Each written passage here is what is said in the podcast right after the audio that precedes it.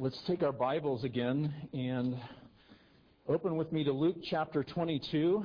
And if you can, it would probably be uh, very beneficial to keep a finger in Exodus chapter 6. Uh, I'll be asking you to, to turn back there in a few moments. Um, we thought about this uh, passage from Luke 22 uh, the last time we came to the Lord's table, and one of the things that's uh, very helpful for me with sermon discussions is to kind of hear what, what really struck you from a sermon. And last time I just mentioned in passing about these four cups that were part of the Passover feast. And I want to come back and look at this in, in more detail because I really do think this will enrich our understanding of the Lord's Supper and cause us to see more of Christ and his work in it. So, Luke 22, I'll begin reading in verse 14, read through verse 30, and then I'm going to skip down and I'll read from verses 41 and 42, which is Jesus in the Garden of Gethsemane after he left the upper room. So, congregation, let's hear with great care and great gratitude the very word of God. And when the hour came, he reclined at table, and the apostles with him. And he said to them, I have earnestly desired to eat this Passover with you before I suffer. For I tell you, I will not eat it until it is fulfilled in the kingdom of God. And he took a cup, and when he had given thanks, he said, Take this and divide it among yourselves. For I tell you that from now on I will not drink of the fruit of the vine until the kingdom of God comes. And he took bread, and when he had given thanks, he broke it and gave it to them, saying, This is my body, which is given for you. Do this in remembrance of me. And likewise, after the supper, excuse me, and likewise the cup after they had eaten, saying, This cup that is poured out for you is the new covenant in my blood. But behold, the hand of him who betrays me is with me on the table. For the Son of Man goes as it has been determined, but woe to that man by whom he is betrayed. And they began to question one another which of them it could be who was going to do this. A dispute also arose among them as to which of them was to be regarded as the greatest. And he said to them, The kings of the Gentiles exercise lordship over them, and those in authority over them are called benefactors. But not so with you. Rather, let the greatest among you become as the youngest, and the leader as one who serves. For who is the greater? One who reclines at table or one who serves? Is, is it not the one who reclines at table? But I am among you as the one who serves. You are the ones who have stayed with me in my trials.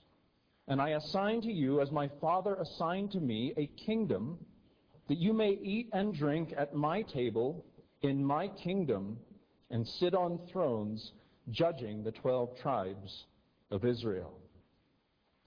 Now, skipping down to uh, verses 41 and, and 42, Jesus in the Garden of Gethsemane, he withdrew from them about a stone's throw and knelt down and prayed, saying, Father, if you are willing, remove this cup from me. Nevertheless, not my will, but yours be done. Amen. That is the Word of God. We trust that He will answer our prayers for the blessing upon it today.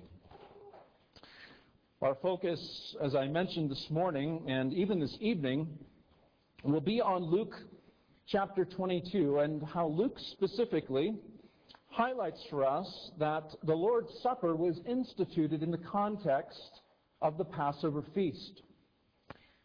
Luke wants us to see how Jesus was about to fulfill all of the symbolism that was part of that Old Testament sacramental meal. And if we think about it, the Passover was really a meal for the Exodus. Uh, we read in Exodus chapter 6, it was instituted before the Exodus, or excuse me, in Exodus 12, it was instituted before the, the Exodus. They ate it on the very night of the Exodus. But even when they were set free from the bondage in Egypt, when they were living in the wilderness, the Lord commanded them to keep that feast. And as they kept that feast in the wilderness, they very much remembered the great redemptive act of God in bringing them out of Egypt, out of the bondage of slavery. But at the same time, they were looking forward. They were looking forward to the promised land of rest that the Lord promised to give to them. And in the same way, we could say that the Lord's Supper also is a meal for the Exodus. Think back to the, the imagery that we keep encountering in the book of Numbers Exodus, wilderness, promised land. And just as the Lord instituted Passover before the Exodus, in Luke 22, we find the Lord Jesus instituting the Lord's Supper before the greater Exodus. And Luke, in particular, I think, invites us to see this connection. In Luke chapter 9, earlier in this gospel, when Jesus was transfigured on that mountain, we read that two men were talking with him, Moses and Elijah, who appeared in glory, and they spoke of his departure. Literally, in the original, they spoke of his exodus, which he was about to accomplish at Jerusalem. In other words, Jesus, his cross, was the greater exodus. For the true Passover lamb would free his people from the bondage of sin and death. And so the timing of the institution of the Passover and the Lord's Supper are similar. Before the Exodus, before God accomplished these great redemptive acts for his sinful, enslaved people. And like the Passover did, now the Lord's Supper, as we look back and we remember the exodus that Jesus accomplished, we remember his body given, his blood shed for us on the cross, we remember our exodus, our salvation, being brought out from the slavery of sin. But yet we're not home yet. We're not in the promised land of heaven yet. We're in the wilderness. And so we observe this meal now in the wilderness to have our faith strengthened as we look forward to the promised rest of heaven. And while we struggle in this wilderness, while we struggle with sin and we struggle with hardship and sorrow, we observe this sacrament and we're nourished and we're strengthened by Christ to press on toward our promised land of rest. Now, Luke gives the most detailed account of Passover uh, of all the gospel writers, and yet he still leaves out a whole lot. And that's because a lot was assumed. Uh, those who would have originally read this account would have been instantly in their minds been able to fill in all of the details of the, the Passover celebration. And it, it's a bit hard for us to, to understand, but I, I could relate it to us in, in this way. Think about our celebrations that we all enjoy in our, our culture. If I said to you, and they carved the turkey, your brain right now just filled in a myriad of details. You, know that they didn't just carve the turkey, they ate the turkey. And the turkey wasn't the only thing on the table, but there was a bunch of other food as well. We, we, we know that practice. We fill in the details. Or if I said, and he blew out 10 candles, I, I don't have to give you any explanation. You know the candles were on a cake. You know it was a birthday celebration. You know that they sang happy birthday before he blew out the candles. All those things we automatically fill in. And that's what the original readers of this passage would have done. And that's uh, what I want us to do. I want us to do the work of filling in the details this morning. Because while Luke only mentions two cups, there were actually four cups in the Passover feast. And Uh, the ancient reader would have filled in all the details and they would have brought in all of the symbolism that went with those cups. And so let's first think about those four cups of the Passover feast. And what I want to underline for you right away is that for our Old Testament brothers and sisters, this Passover meal, these four cups, well, we could say that they were about that Exodus. They reminded them of God's great redemptive acts. We also must underline that it all pointed to Christ. And the true Israelite looked forward in faith to the Messiah and his work. It wasn't merely a looking back to the exodus from Egypt, but they look forward to their greater exodus in Christ. Now, on the night that Jesus was betrayed in this upper room, when he observed this last Passover meal, we know that drinking four cups were a part of this feast. Uh, we learn a lot from an ancient rabbinic source called the Mishnah, and in that source we know that this was, this was codified, this was part of their celebration. They would drink these four cups, and it shouldn't surprise us, but each cup was filled with red wine, symbolic of the slain lamb that laid on the table before them. The blood of that slain lamb was symbolized in those cups. And each cup had a different name, and as the Passover meal was eaten and as those cups were passed, we know that the Egyptian Hallel was sung. That's Psalms 113 to 118. And I think as uh, this is a great benefit of being psalm singers, is we're familiar with these psalms. And it's interesting, and we'll think about this, how they tie in thematically to these cups. So let's think about these cups. And at this point, I would invite you to turn back to Exodus chapter 6. Exodus 6, and if you want to, you can keep a finger in Luke 22. There were four of these cups. And each of them had a reference to, or we can say they signified and sealed, one of the saving acts of God mentioned in Exodus chapter 6. Uh, just look with me at verses 6 and 7. And, and remember the, the four saving acts of God I will bring, I will deliver, I will redeem, I will take. Say therefore to the people of Israel, I am the Lord.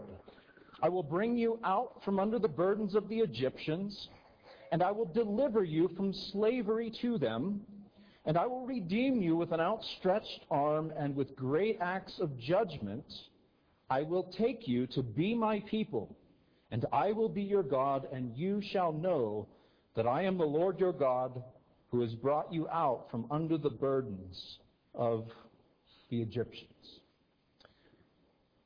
Those saving acts were all tied up, filled into those cups, as it were. And Jesus clearly drew upon this imagery when he instituted the Lord's Supper. And what we will see is that those saving acts of God mentioned there in Exodus 6, those saving acts of God that were symbolized in each of those cups they are all fulfilled in Jesus. Fulfilled in his exodus that he accomplished at Jerusalem. Let's think about those cups. The first one, and you'll notice some of these go by multiple names. The first one was called the cup of thanksgiving or the cup of sanctification. And this related to that statement in Exodus 6 6 I will bring you out from under the burdens of the Egyptians. The, there's two names that are applied to it thanksgiving, just simply thanking the Lord for that great salvation. Uh, sanctification is a reference from them being brought out and separated.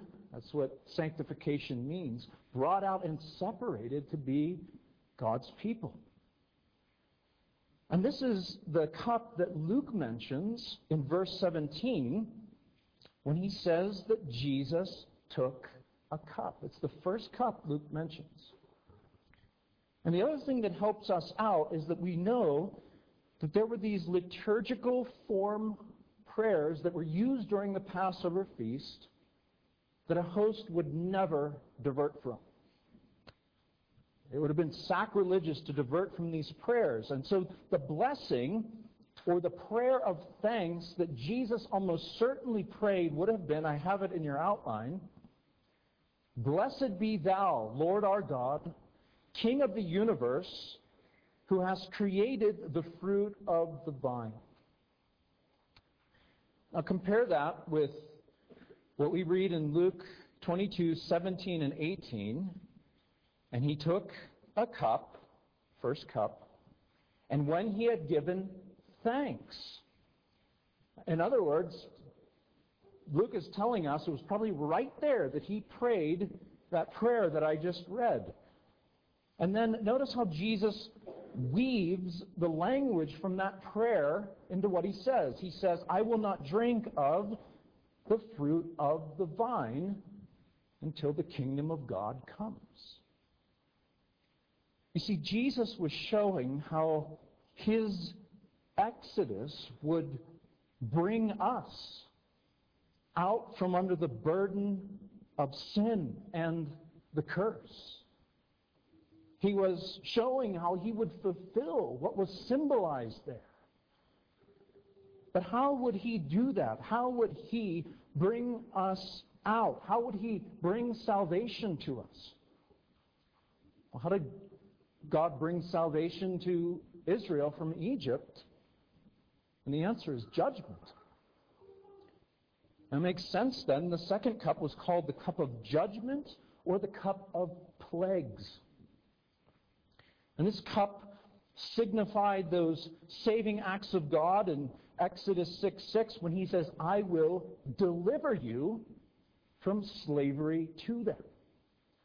And how would God do that? The, the end of verse 6 with an outstretched arm and great acts of judgment.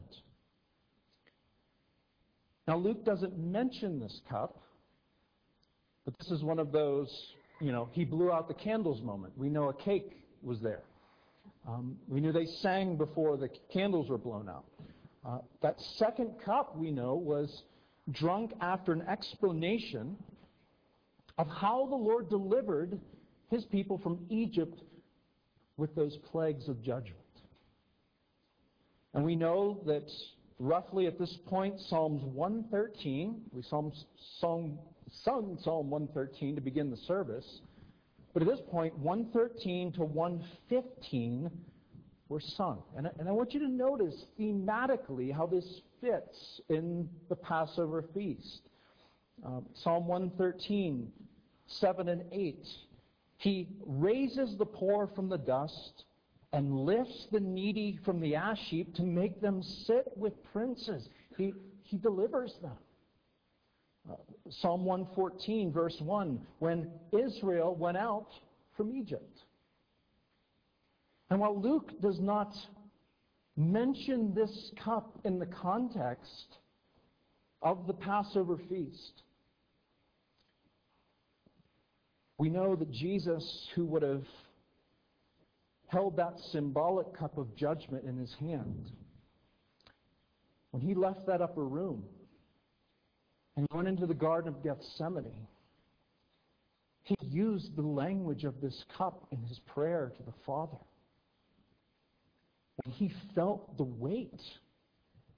The cup was no longer symbolic, it was real. He felt the weight of the judgment the wrath of his Father that awaited him on the cross, and he prayed, Father, Father, if you are willing, let this cup pass from me. At this point, after that second cup, the meal would be eaten, the Passover lamb would be consumed, and the third cup then came after the supper. And you'll notice that it, seems peculiar to us in Luke 22:20, the cup is called the cup after they had eaten. That was sort of common, that was another name for the third cup, which was called the cup of redemption or salvation or blessing. And this is likely why uh, Paul uses the language of the communion cup in 1 Corinthians 10. He says, The cup of blessing that we bless, is it not a participation, a communion in the blood of Christ? It's this third cup that signified and sealed the saving act of God in Exodus 6 6, and I will redeem you with an outstretched arm and mighty acts of judgment. And at this point, Psalms 116 and 117 were sung.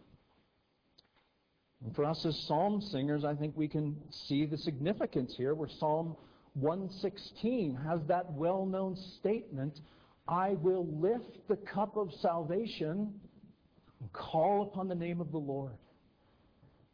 Psalm 116 is, or 117 is a glorious praise psalm for the Lord's great redeeming love for his people, for all nations. And so it was that cup that Jesus lifted and said, This cup that is poured out for you is the new covenant in my blood. A cup that is to remind the people that they were redeemed by the application of the blood of a Passover lamb to their houses. Jesus now takes, and it now represents to us the blood of the true Passover lamb. The lamb slain for us and his blood applied not to our houses, but to our very lives, to our souls, bringing us redemption and salvation and blessing. But then there was one more cup. It was called the cup of the kingdom or the cup of acceptance. And this cup had an emphasis on the future. And it was connected with the saving work of God in Exodus 6 7 when he promised, I will take you to be my people, and I will be your God, and you shall know that I am the Lord your God who has brought you out from under the burdens of the Egyptians. It was a cup that pointed forward to the time when the Lord would come and take his people accept them into his kingdom, that he would be their God, he would be with them and dwell with them. And again, we know at this point Psalm 118 was sung. Matthew, in particular, notes this. In Matthew 26:30, he says, "And when they had sung a hymn, they went out to the Mount of Olives." That was Psalm 118. And we'll sing that psalm to close the service, but it's all about Christ. There's, there's multiple statements in that that are about Christ. The stone that the builders rejected has become the cornerstone.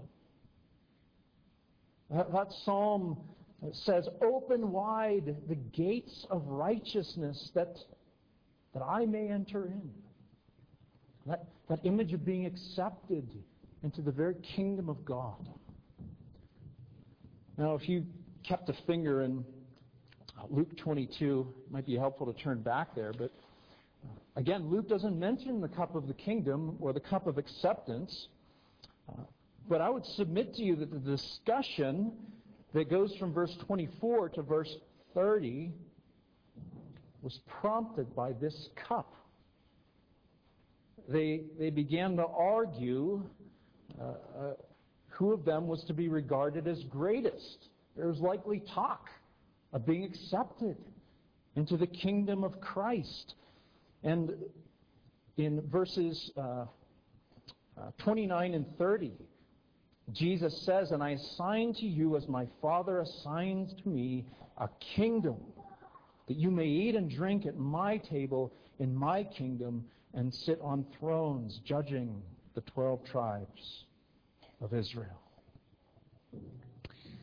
That was the context, and it's not hard for us to see how these four cups are gloriously fulfilled in Jesus Christ, and then He, he has combined them for us into one cup in the Lord's Supper, and it retains all of the glorious symbolism and meaning regarding the work of Jesus Christ.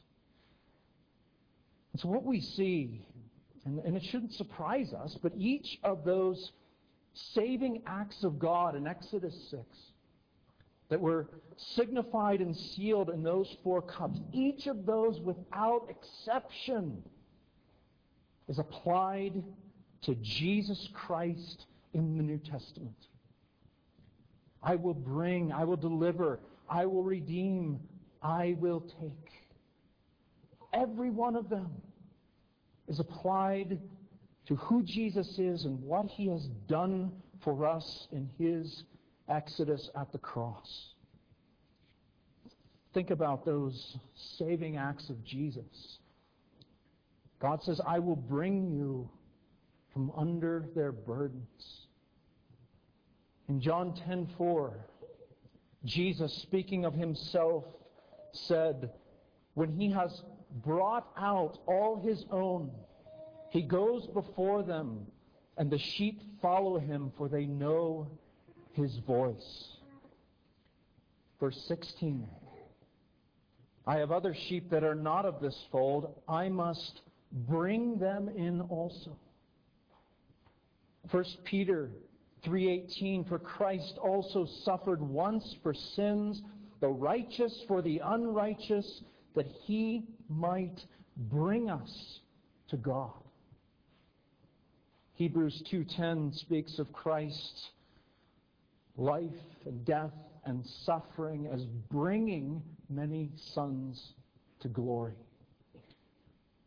The great work of Christ, He has brought us out from under the burden of our sins. His life and death is bringing us toward glory. But God also promised, I will deliver you.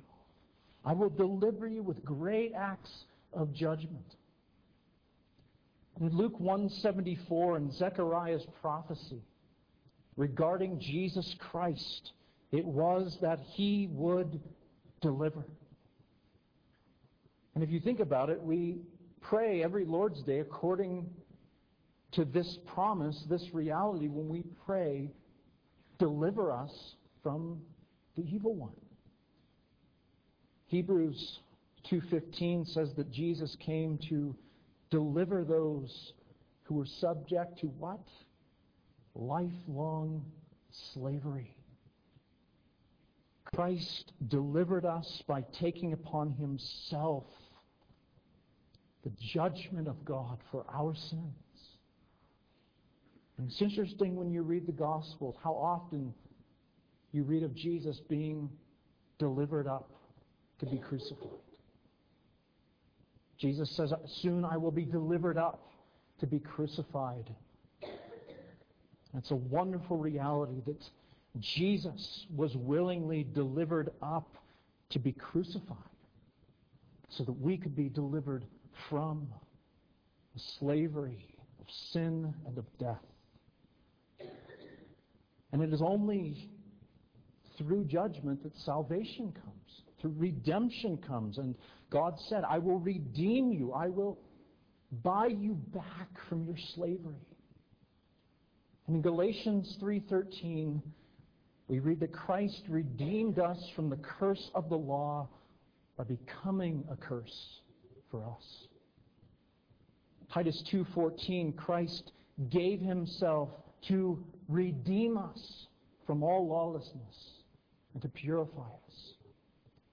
Uh, 1 Peter uh, 1, 18 and 19 that we read for our call to worship, Peter speaks of how we were ransomed or redeemed by the precious blood of Jesus. And note the Passover imagery. Like what? Like the blood of a lamb without blemish or spot. He will bring, He will deliver, He will redeem, but Jesus will take. He will take us to be with Himself. And if we go to John 14, which is the parallel account to Luke 22, uh, Jesus told his disciples that he was leaving them and that they couldn't yet come to be with him. But he, he gives them and he gives us these comforting words. Let not your hearts be troubled. Believe in God, believe also in me. In my Father's house are many rooms. If it were not so, would I have told you that I go and prepare a place for you? And listen to his promise. And if I go and prepare a place for you, I will come again and I will take you to myself, that where I am, you may be also. We considered in detail last time the, the gracious and loving heart of Jesus toward us, that he earnestly desires to commune with us. And what another beautiful picture this is of Christ's love for us. He is now waiting for us. The table is set. His Father's house is, is ready for us, and He promises to come again and to take us, to be with Him in His kingdom. All of these were fulfilled by Jesus Christ, and all of the symbolism fulfilled is now retained in our one cup in the Lord's Supper. And that one cup reminds us of the great cost of our salvation. It reminds us that salvation is of the Lord. If you think about the symbolism in all those four cups, there is not one reference to a human work. I will. I will. That's what God says. Salvation is of the Lord from beginning to end. He has taken us out from under the burden of our sins. And it reminds us that it was God's own Son that bought us out of that slavery. He was the one that delivered us because the righteous judgment of a holy God was quenched in Jesus Christ. And when he prayed in the Garden of Gethsemane, and he agonized and he sweat blood and he prayed if it be possible for that cup to pass from him. In his humanity, he wished that that cup of judgment the one that everyone else except him deserved to drink. Though he wished that that could pass from him, he obediently and he willingly drank that cup because he knew that redemption could only come if judgment was borne by him. And it led to our redemption. It led to blessing and salvation through the true Lamb of God. That's why Paul calls this cup the cup of blessing that we bless. What greater blessing could there be than Christ, our Passover lamb, that blessing that he purchased for us through his death and burial and resurrection. That cup of redemption in the Passover feast. It always stood for more than an escape from Egypt. It represented God's plan and purpose for all time. Where judgment and salvation, where wrath and redemption would come together in His Son. Finally, this little cup that we have reminds us of the coming of Christ and His kingdom and the acceptance of us, His bride, into that kingdom. We looked at the cup imagery in more detail last time and how in the ancient world drinking a cup with someone was symbolic of sharing an experience with them. And, and here we are reminded that as we take this cup with Jesus, that we share in his death and his resurrection, and we share in his place in his Father's kingdom. And that means at this moment, we can come before the throne of grace in his kingdom with boldness. But it also reminds us that his kingdom will come and that he will come again to take us to be with him. And as with that glorious image that Psalm 23 ends. You prepare a table before me in the presence of my enemies. You anoint my head with oil, my cup overflows. Surely goodness and mercy shall follow me all the days of my life, and I shall dwell in the house of the Lord forever. Four cups, one Christ. And we have just one little simple cup. The symbolism is all there, it's all fulfilled. It proclaims that Christ has done it all. From beginning to end, he has accomplished our salvation. Let's pray Father in heaven, we thank you for Christ, our true Passover lamb. We thank you that through his body given and his blood shed, we have been brought out from under the burdens of our sin and of Satan. That we have been delivered. We have been delivered from, from hell by a Savior who bore the judgment that should have been ours. We're thankful for his redemption. Redemption by his blood. We have been bought out of slavery to be yours. Lord, we thank you for the promise of your coming and your kingdom when you will come again to take us to be your people. We pray with the eyes of faith this day that we might be able to look beyond the mere uh, symbols, the mere physical signs, and that we might behold the reality of Jesus Christ pray in his great name. Amen.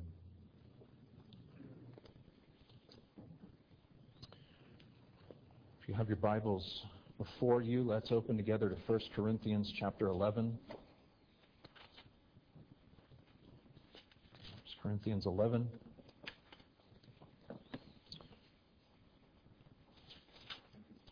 Reading the words of warning and institution.